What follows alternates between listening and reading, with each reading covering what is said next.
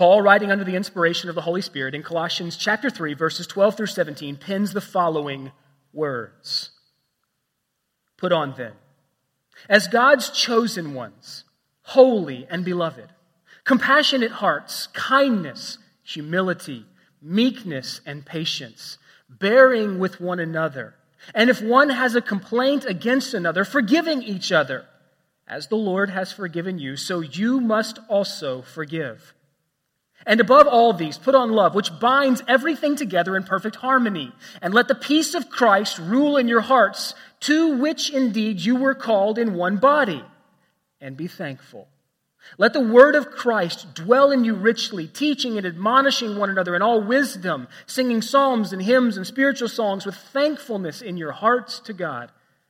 And whatever you do, in word or deed, do everything in the name of the Lord Jesus, giving thanks to God the Father through him. This is God's inspired, infallible, inerrant, sufficient word. You may be seated.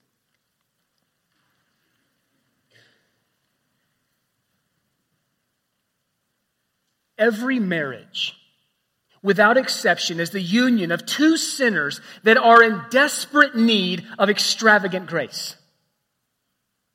Every marriage, without exception, is the union of two sinners that are in need of extravagant grace.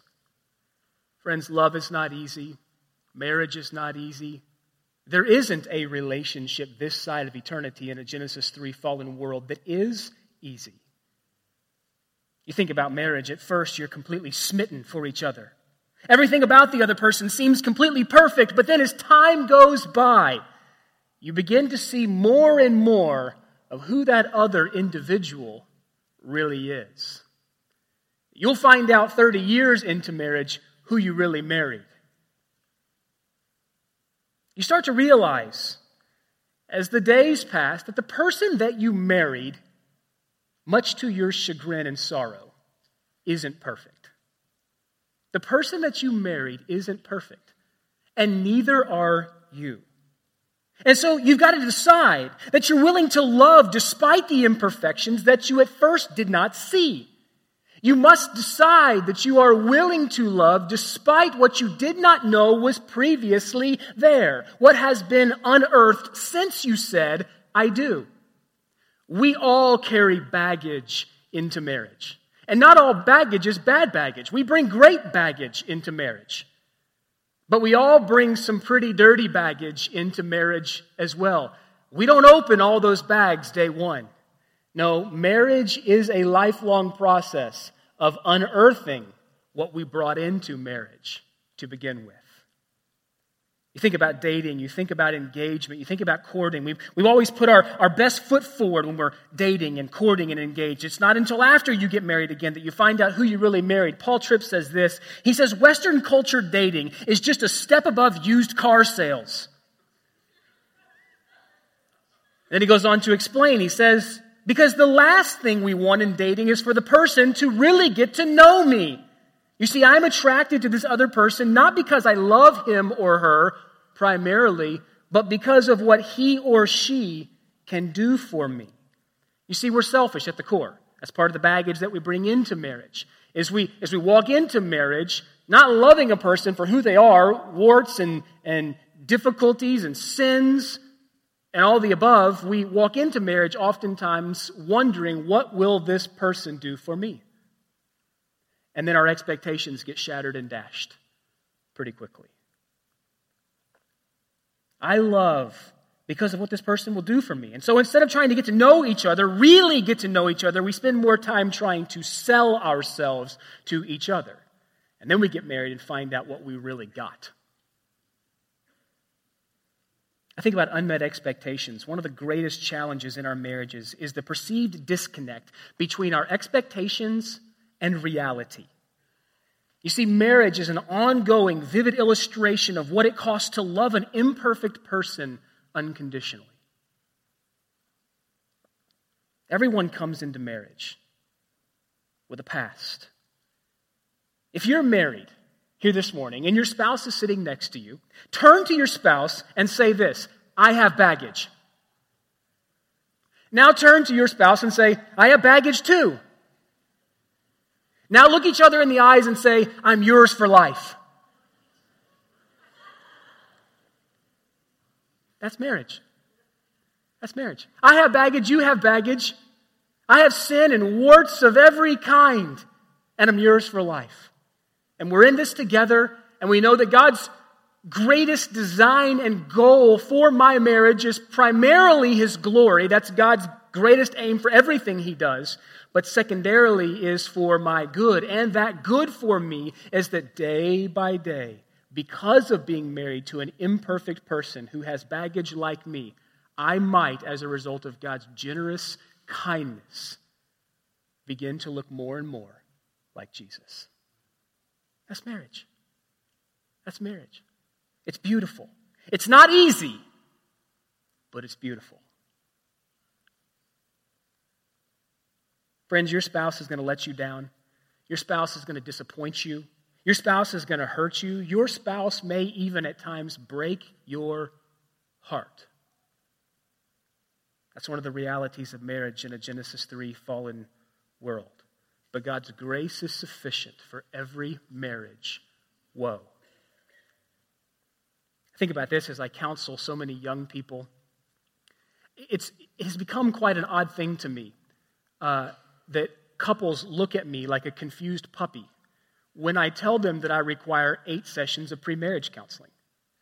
And I think that part of the reason behind that is, is because a lot of young married couples don't even consider pre-marriage counseling to begin with. And if they think about pre-marriage counseling, they think about a wham bam, thank you, ma'am, you know, let's get the show on the road type of pre-marriage counseling. As a matter of fact, that's what takes place in a lot of our churches today. We'll meet once or twice or three times with a couple or with the pastor, and then we just usher you down the aisle and, and, and get you married. The last thing that I ever want to do is run a marriage mill. We, we have a responsibility to be helping young people in particular who are getting married understand the realities of marriage. Help them understand the biblical basis for marriage. Help them understand what you do when there's conflict in marriage. Help them understand how to communicate in marriage. Help them understand God's design and intention for intimacy in marriage. God's design for the uniqueness of role in marriage. We've got to be preparing people for that. And I think one of the things that I constantly belabor in pre marriage counseling is the point that marriage will never satisfy you.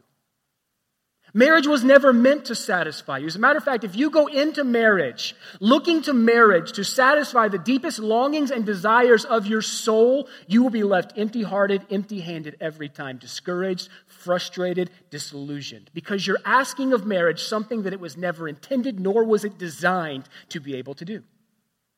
Jesus is the one that satisfies the deepest longings and desires of your soul. If you look to marriage, to do what only Jesus can, you have made marriage an idol, and you're setting yourself up for heartache and pain. Marriage will never satisfy.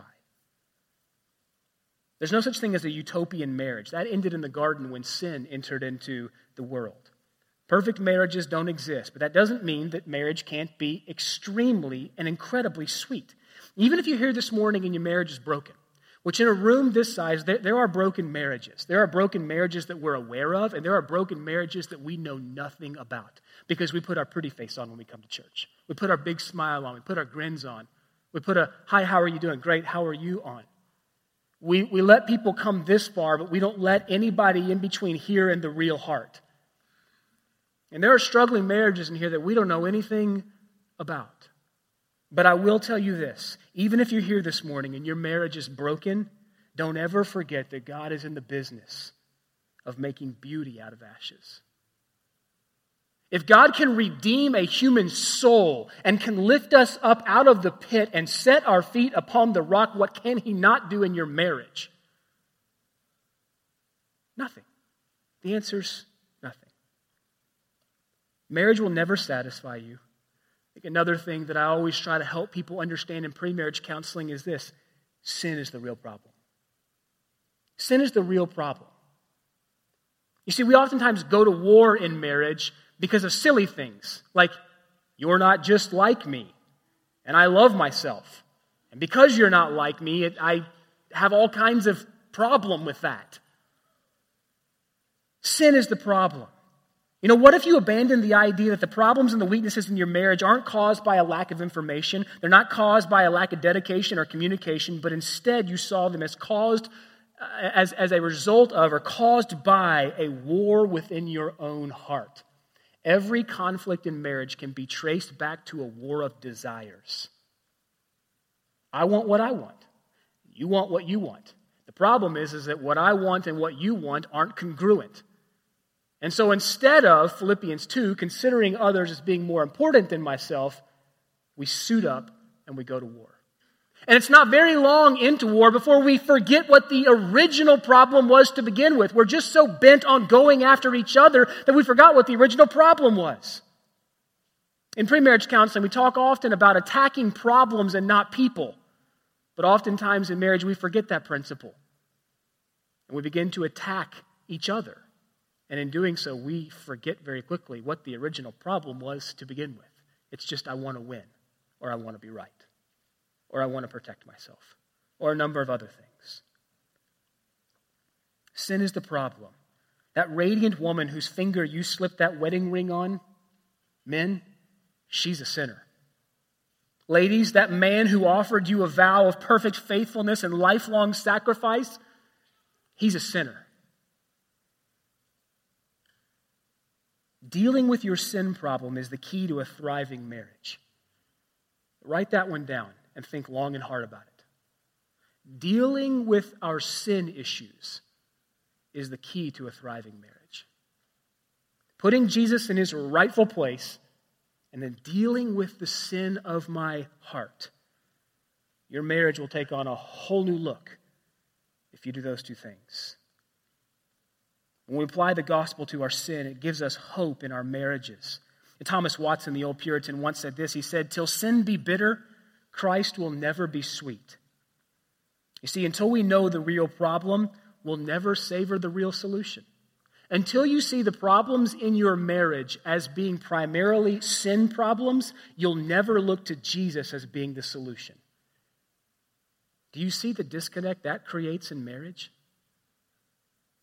Then we turn to all the, the humanistic ways of fixing things, all the Dr. Phils and the Oprahs of the world who offer nothing but hollow, man centered wisdom.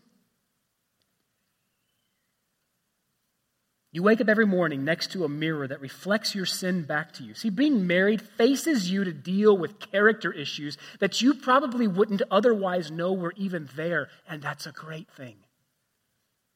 Marriage forces you to deal with you. Because every morning you wake up to a mirror that reflects you back to you. And instead of getting frustrated about that, instead of getting angry about that, why don't you hit your knees? And I, in the crosshairs, hit our knees and thank God for His goodness and grace in our lives that He would give us such a grace as a spouse that reflects me back to me and helps me see my sin. Because till sin be bitter, Christ will never be sweet. That was all intro. You ready for point number one? Here it is. Every married couple if you're taking notes, must remember that I do is a daily commitment. Every married couple must remember that I do is a daily commitment. Let me just draw your attention back to verses 12 through 14 again. Paul says, Put on then. Put on then as God's chosen ones. And then what he gives us here is he gives us three indicatives. Remember, indicatives are what is true about you. This is, this is true Pauline writing here. This is the way he writes in Colossians. This is the way he writes in Ephesians. This is the way he writes in Romans. He tells us what's true about us in Christ. And then he says, as a result of that, now do this.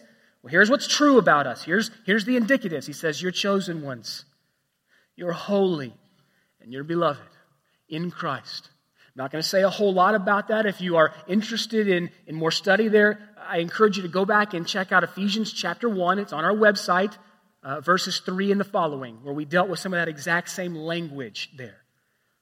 Paul tells us there, who, who am I, Paul? Well, I'm a chosen one. By grace, I'm holy. By grace, I'm beloved by God. By grace. Now, as a result, he tells us that I do is a daily commitment. And here's how he tells us I do is a daily commitment. He says, put on compassionate hearts, put on kindness, put on humility, put on meekness, put on patience, put on bearing with one another, put on forgiveness, put on love, which binds everything together in perfect harmony. Every married couple must remember that I do is a daily commitment. And friends, get this, hear it loud and clear. I do is really just another way of saying I die. I do really means I die.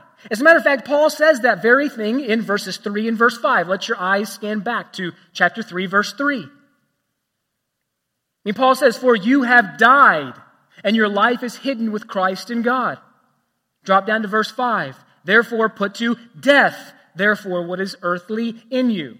And so when you stand at the altar and you declare your love and make your vows to another sinner and you say the words, I do, what you're really saying is, I die. I die. Not only is the Christian life a process of dying to self, but subsequently every Christian marriage is a process of daily dying to self. That's not easy. It's not fun at times. Why? Because I love myself. That's the problem. Everybody take these two fingers, just like this, point them right here, and say, I am the problem in my marriage. How many of you got an elbow right there? There shouldn't have been any elbows flying. I am the biggest problem in my marriage.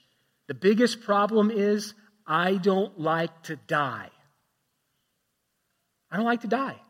And at times I'm really I'm willing and ready to go to war instead of dying to self. It's what every conflict in marriage is. It's what every relational tension in marriage is. Is I'm ready to go to war instead of dying. A strong marriage isn't magically created when a couple stands at the altar and says, I do. Strong marriages are built on a lifetime of I do's. And I would go further and say, a lifetime of daily I do's. Even when the sailing is on less than smooth waters, every day I do. And so Paul tells us to dress ourselves accordingly. He tells us to put on eight qualities here in the text that will please Christ and help us to grow strong marriages. Uh, the, the verb there, put on, it's the Greek word enduo. It carries the idea of sinking into, like clothing, to put on or to clothe oneself. It's an imperative, it's a, it's a command, which means every day that we wake up, we are commanded to, that is intentionally to, put on this particular marriage outfit. And if you're not married, you're single, all of these principles here, all of these qualities, they apply to every relationship.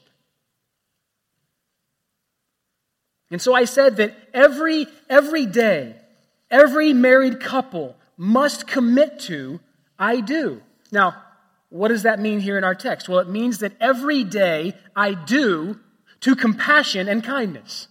Write that down. That's what you committed to at the altar. Every day I do I do what? I do to compassion and kindness. Compassion there, it's mercy or it's sympathy. Think about your marriage now. Does that characterize your marriage? Mercy and sympathy. We should never be indifferent to each other. We should never be cruel to each other. We should never speak or deal harshly with one another. We should never give each other, and we do this often in marriage as a way to punish one another, the cold isolation treatment. That's not compassion. One of the characteristics of a genuinely converted believer is that he or she possesses a heartfelt compassion for others. And that's exemplified greatly in our marriages. Compassion is feeling towards another person the same way that God feels towards that person and dealing with them accordingly. Husbands, are you dealing with your wives that way? Are you being compassionate to them? Are you seeing them as Christ sees them? Are your expectations way too exorbitant? Are you dealing with them cruelly, harshly? Kindness. It's the attribute of a person whose neighbor's good, your spouse in this case, is as dear to him or her as their own. Kindness. It expresses the material usefulness of things in Scripture. Often has the idea of goodness or pleasantness or softness. Think about your marriage. Are those adjectives that would describe your relationship with your spouse? We're not only to speak in a useful way, but we are to act in a useful, good, pleasant way with our spouse.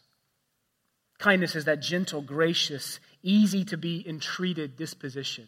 Husbands, are you easy to be entreated? Are you harsh with your wife where she fears to come to you? Wives, are you easy to be entreated by your husband? Or are you so tied up and busy with other things that you don't give him time? Has he slipped from being the most important relationship outside of Christ in your life? A husband who's kind will have good things to say about his wife. A wife who's kind will be considerate of her husband. No one wants to be around a person who's all wound up tighter than an eight day clock and might blow their springs at any time. No, we want to be around a kind person, an easy to be entreated person. Compassion and kindness. Do those two adjectives describe your marriage? Because those are two things, the first two things that Paul tells us that we must slip into or put on each day. When you made a commitment and said, I do at the altar, what you were saying is, I do every day to compassion and kindness. Is it going to be easy? It's not. Why? Because you love you and I love me. So we've got to die. If we want to be compassionate, if we want to be kind in our marriage, we've got to die. And Paul goes on, look at the next two there. He lists humility and meekness. When you stood at the altar and said, I do to your spouse, what you said is, I do every day to humility and meekness. Humility is that attitude that esteems others better than ourselves, Philippians chapter 2. Uh, John Stott refers to humility as the rarest and the fairest of all Christian virtues. We're to put on humility. Again, we love ourselves. That's pride, that's self centeredness. We're to put on humility. Each day when you step out of bed and you put feet to floor, you ought to pray and ask God that He would give you a humble heart toward your spouse. Because that's not natural, that's supernatural. That's not who we are naturally. Meekness, it's gentleness. If you go back to our study of the Sermon on the Mount, same word there. We're to be gentle or meek in our marriages. It's the willingness to suffer injury instead of inflicting it. That's not natural that's supernatural. Meekness is the willingness to suffer injury instead of inflicting it. From a biblical perspective, you might remember us saying that it's strength under control. You see, it takes greater strength to exhibit meekness than it does to burst forth in anger and lose control. Humility and meekness, you know what they do? They set aside their own rights. Humility and meekness set aside their own rights. You see, healthy marriages aren't the result of two individuals that are demanding to be satisfied, but rather two individuals who are willing to suffer loss. Friends, we don't need to ask God if pride is a problem in our marriages. A better question is where is pride a problem? And how is pride a problem in my marriage? Those are two better questions. Where is pride a problem in my, in my, marriage? And how is pride a problem in my marriage? Just like we're to put on compassion and kindness, Paul says every day we are to say, I do to humility and meekness. Paul says that we're to say, I do every day to patience and forbearance as well. You see, a strong marriage doesn't require the absence of perfection, or imperfection, rather, but it does require an unwavering commitment to each other until the day that we're made perfect. A strong marriage doesn't require the absence of imperfection, but it does require an unwavering commitment until the day that we're made perfect in Christ. And friends, that requires patience. It requires patience. A literal translation of patience It's the Greek word makrothumia. It means long suffering. It describes a spouse who doesn't have a short fuse, but who has a long fuse, a really, really long fuse. How long is your fuse?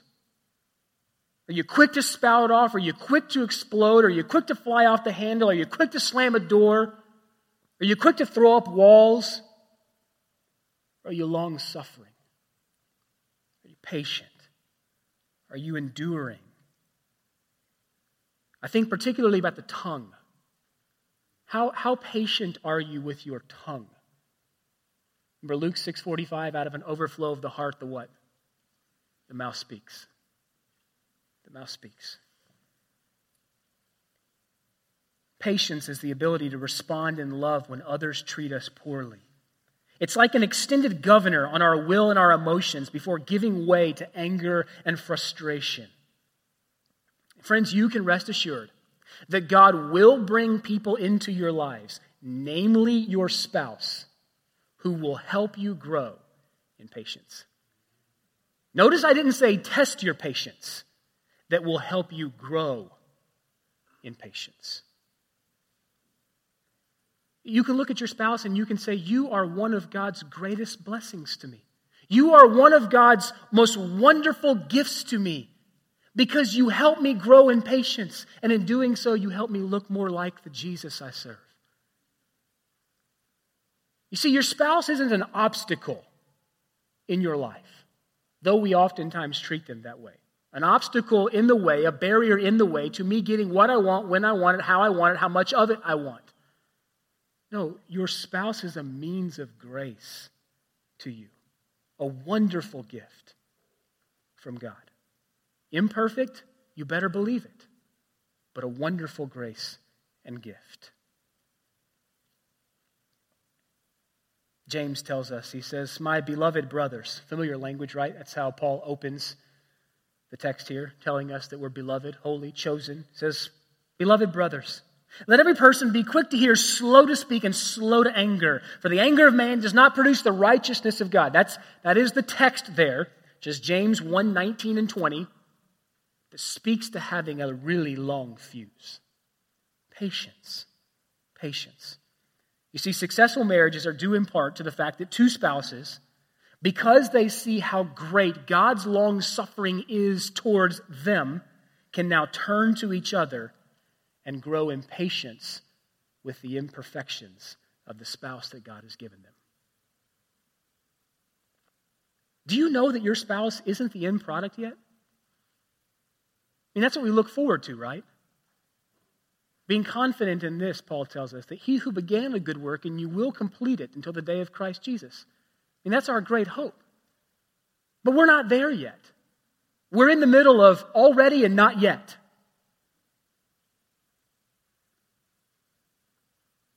Patience. It takes patience to live under the same roof, day in and day out, with a person whose imperfections are glaring. And no one sees your imperfections quite like your spouse does.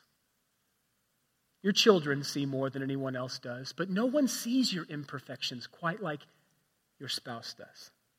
Are you being patient with one another? Long suffering, enduring with one another, realizing that each other is not the finished product yet, but that you actually have a role in helping your spouse Grow to be more like Christ. And then forbearance, patience. Paul says forbearance or to bear with. It means to endure, to stand up under, to be tolerant of. At times, we struggle to be tolerant of our spouse, right? This is similar to patience, but it's the positive side. Literally, it means to uphold or to support someone. So to be patient is to be long suffering, to have a long fuse or a long wick, to be forbearing or to bear with. It means to uphold or to support one another. You see, not only do you restrain yourself, patience, but you support your spouse and you encourage them. How are we doing there, husbands and wives? Are you supporting your spouse? Are you encouraging them? You helping them to fix their eyes on Jesus, the author and perfecter of their faith? If we're quick to anger instead of being patient and long suffering and enduring in our marriage, then we need to revisit verse 12. Because being chosen by God, being holy, and being beloved hasn't broken our heart enough to bring us down from our self centeredness and our pride. If we're struggling with patience, long suffering, endurance, bearing with, go back to verse 12 and ask God to break your heart over those three realities of being chosen by God, holy, and beloved, because that'll knock us off our high horse real quick. Paul goes on and he tells us that for a marriage to thrive, that means every day I must say I do to forgiveness and grace. And I'm going to camp here for a few minutes, okay? We're going to pitch a tent right here. Verse 13, B, the back half. Look, Paul says, bearing with one another. And if one has a complaint against the other, forgiving each other, as the Lord has forgiven you, so you must also forgive. Friends, it is not time and space that heals hurts in marriage, it is forgiveness and grace. It's not time and space. Oftentimes, that's what we do. We, we, we, we, we go at each other, and there becomes distance in our marriage, and we think we just need space and we just need time. No, we need forgiveness and we need grace. A happy marriage is the union of two good forgivers. Are you one? A happy marriage is the union of two good forgivers. You see, forgiveness is surrendering your right to hurt another person when they've hurt you. That's what forgiveness is. Forgiveness, really, at the end of the day, means to cancel a debt, to absorb a blow without enacting punishment or penalty or retribution or vindication. How, do, how are we doing there? I mean, our natural response is you hurt me, I'll show you. And it comes out in the way that we speak, it comes out in the way that we, that we act. But we oftentimes try to punish each other in marriage. What if we took the same time and the same energy that we spent trying to inflict punishment because you've hurt me in marriage to pursuing forgiveness and grace, to canceling debts instead of charging them to our spouse's account. You see, forgiveness isn't easy. I, I understand that there are, even in this room, there are some difficult circumstances. There may be some of you sitting in here this morning that may say, but you have no idea what my spouse has done to me. Friends, forgiveness isn't easy. Jesus never said that it would be easy, but he also never said it was optional. Forgiveness is always costly. It will cost you something to forgive. It'll cost you laying down your perceived rights. Might cost you your reputation. It'll cost you absorbing whatever the sin offense blow was without turning around and lashing out in response. But forgiveness always costs. But I can tell you this forgiveness is always easier when your heart is filled with compassion. Forgiveness is always easier when your heart is filled with kindness, humility, gentleness, and patience. You want to grow in being a good forgiver? Grow in compassion, kindness, humility, gentleness, and patience.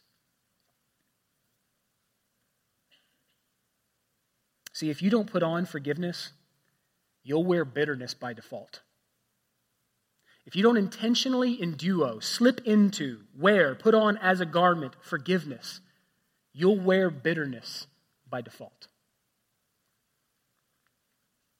How do we get to the place of forgiveness when we've been wronged or hurt by the sin of others? Well, I think the answer is in the last phrase of verse 13. Look at your Bible there. Paul says, As the Lord has forgiven you, so you must also forgive. As the Lord has forgiven you, so you must also forgive.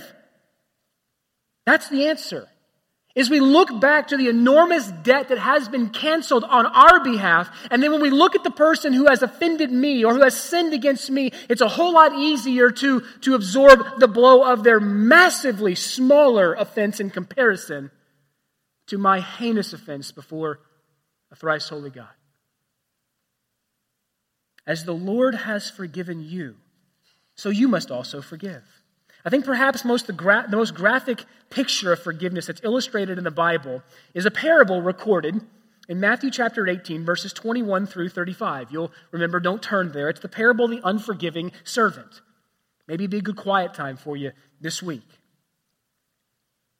When Peter asks about the limits of forgiveness, he says, Lord, how often will I forgive my brother's sin against me and I still forgive him? Jesus told him the story of a man who had an unpayable debt.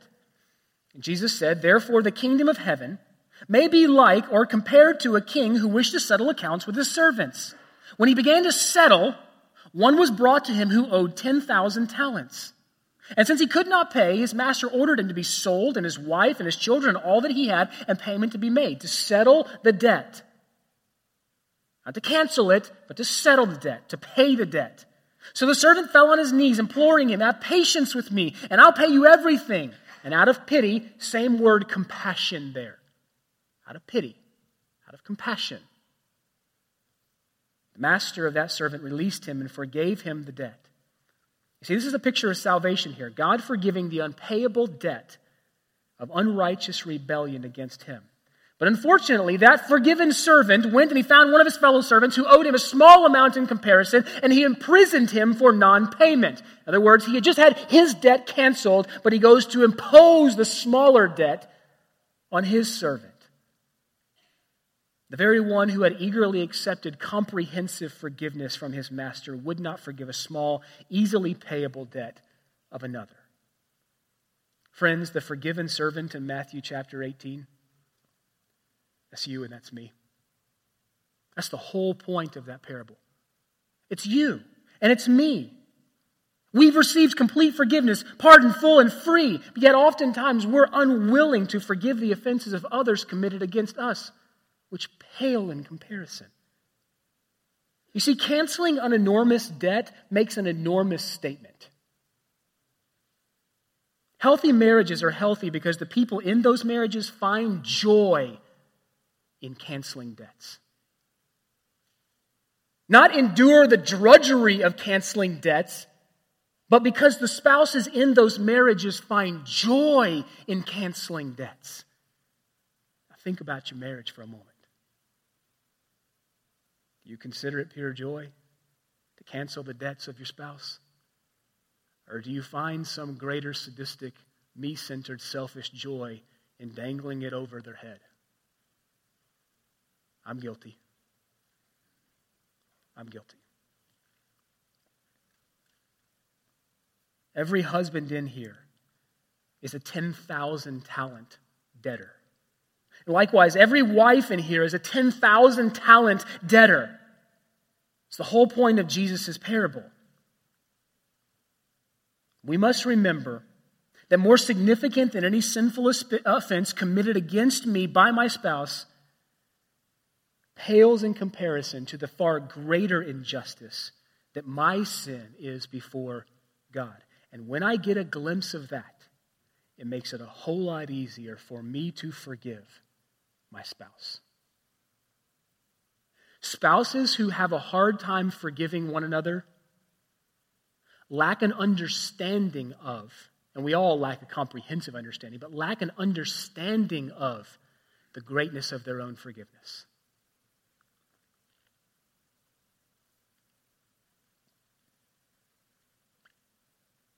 Those who have themselves been cleared of the crushing debt of their sin must not exact from their spouses the petty debt that is accrued against them. Love suffers long, love forgives. Let me ask you this question, friends. When your spouse acts wrong, and we all do, no elbows here, when your spouse acts wrong, for many of us, it will be sometime between now and the time you get in your car. When your spouse acts wrong, is it possible that God is using those wrong actions to make you a better husband to your wife or a better wife to your husband? Let me submit to you the answer is yes. When your spouse acts wrong, and we all do at times, is it possible that God is using those wrong actions of your spouse to help you grow in being more of the husband that God's called you to be or more of the wife that God has called you to be? The answer, I think, is a resounding yes. A resounding yes. Let's land the plane here. We've got to say, I do every day to love in action. When couples love God first, they love each other a whole lot better.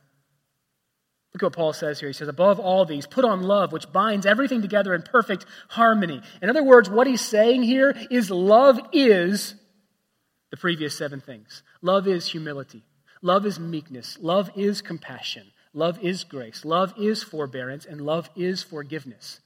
Are you a good lover? Are you loving your spouse well? Of all these things, put on love, but all these things are comprehensive of what love is.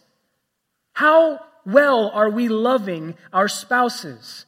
You see, love is much more of an intentional action than it is a feeling. I mean, oftentimes we buy into this sappy checkout aisle soap magazine picture of love. We get all wrapped up in the feelings and the emotions of love, and there is feeling and emotion in love, but love is first an action. Love is meekness. Love is humility. Love is kindness. Love is forgiveness. Love is grace. Love is compassion. It's a decided action. I will do this. And not only did I commit that at the altar some years ago, but I'm committing to that afresh each day in my marriage. Are you doing that, friends? Are you doing that? I mean, I think we need to renew our vows every morning. Just in your own heart before the Lord. Renew your vows every morning. Remember the commitments that you made and say, I still do. I still do. Every married couple, this is number two. Just going to give you a couple of points here and let you study them on your own. Every married couple must daily let the peace of Christ rule in their hearts. And Paul says in verse 15 there, let the peace of Christ rule in your hearts, to which indeed you were called into one body, and be thankful. Peace there, it's not merely the feeling of comfort. We think of peace, it's the external reality that mediates between Christians. In other words, because I am vertically at peace with God, now I am horizontally, as a result, to live at peace with all men. That's what Paul talks about in Romans chapter 12. As far as it depends on you, live at peace with all men. Well, that peace is not just a feeling, it's because of the vertical peace that I have with God. The word rule there Brabeuo. It's a fascinating word. Let the peace of Christ rule in your hearts. It comes from the world of athletics, and it really means to umpire. in baseball, uh, you think of the umpire, it's the man behind the plate who rules the game. He makes the calls. He remains quiet most of the time, unruffled by, by what happens on the field. Managers and coaches may get in his face. Players may pout off the field. Spectators may yell uh, muddled expletives at him, yet he remains calm and level headed. This is the picture that Paul's painting for us here when he says, Let the calmness of Christ rule. Let it umpire in your heart. Let the peace of Christ be the umpire in your marriage. Your spouse is not your enemy. Just turn to your spouse and look each other in the eyes. You don't have to say anything this time. But just, dare, just stare deeply into one another's eyes and think to yourself, You're not my enemy. What is your enemy? Let me take you back to the long introduction. What's your enemy? Sin is the enemy. Your spouse is not your enemy, but how often do we treat our spouse as the enemy? Sin. Go after sin and go after it together. Sin is the enemy. Number three, Right here on the text. Every married couple must daily let the word of Christ dwell in their hearts. Every married couple must daily let the word of Christ dwell in their hearts. Let the word of Christ dwell in you richly, literally to home or to abide in you. That's what dwell means. My freshman year of college, I went with the man who led me to Christ. His name was Mike Turner. Went with him to uh, to the airport to pick up another gentleman named Calvin Cochran, whom Mike had flown into Evansville, Indiana, to speak at a campus outreach weekly meeting that was specifically directed at the University of Southern Indiana's basketball team. And as I'm sitting in the car, I was a young Christian. Mike and Calvin are talking in the front seat. I just was along for the ride with Mike. We were, discipleship is life on life, life in action. I go to the airport, you go to the airport with me. I go to the grocery store, you go to the grocery store with me. You discipling anybody? Sermon for another time. Calvin and Mike are talking in the front seat, and they're talking about a mutual relationship, mutual friend they have whose marriage is in shambles. Of course, I don't have any context here. And I just was listening as they were talking about how they had been praying for, how they had been reaching out to, and had been seeking to encourage and counsel. And when there was a pause in the conversation, I spoke up from the back seat of the car and I said, What happened? And I'll never forget these words. Mike turned around to me and he said, They quit having a quiet time. And I've never forgotten that. They, they quit having a quiet time. Now, that's not to say that every marriage that struggles to spend daily time with God is, is destined for the rocks. But there is something to be said for reaping and harvesting. What I sow, I'll reap. Paul talks about that in Galatians 6, right? I mean, you, you reap today what you sowed yesterday, and you'll reap tomorrow what you sowed today. Are you letting the word of Christ dwell richly in you? It's one of the questions that I ask couples pretty early on in marriage counseling is tell me a little bit about your time in the word. You can probably imagine what the response is. Every married couple must daily let the word of Christ dwell in their hearts. Then, lastly, every married couple must daily let the name of Christ govern their actions. Look at verse 17. Paul says, Whatever you do in word or deed, do everything in the name of the Lord Jesus, giving thanks to God the Father through him. Verse 17, it's a lordship verse. Whatever you do means the whole of life is to be related to the lordship of Christ. That means everything in life, even your marriage, is ultimately an act of worship. Let me ask you this, friends. When was the last time you thought of your marriage as being an act of worship?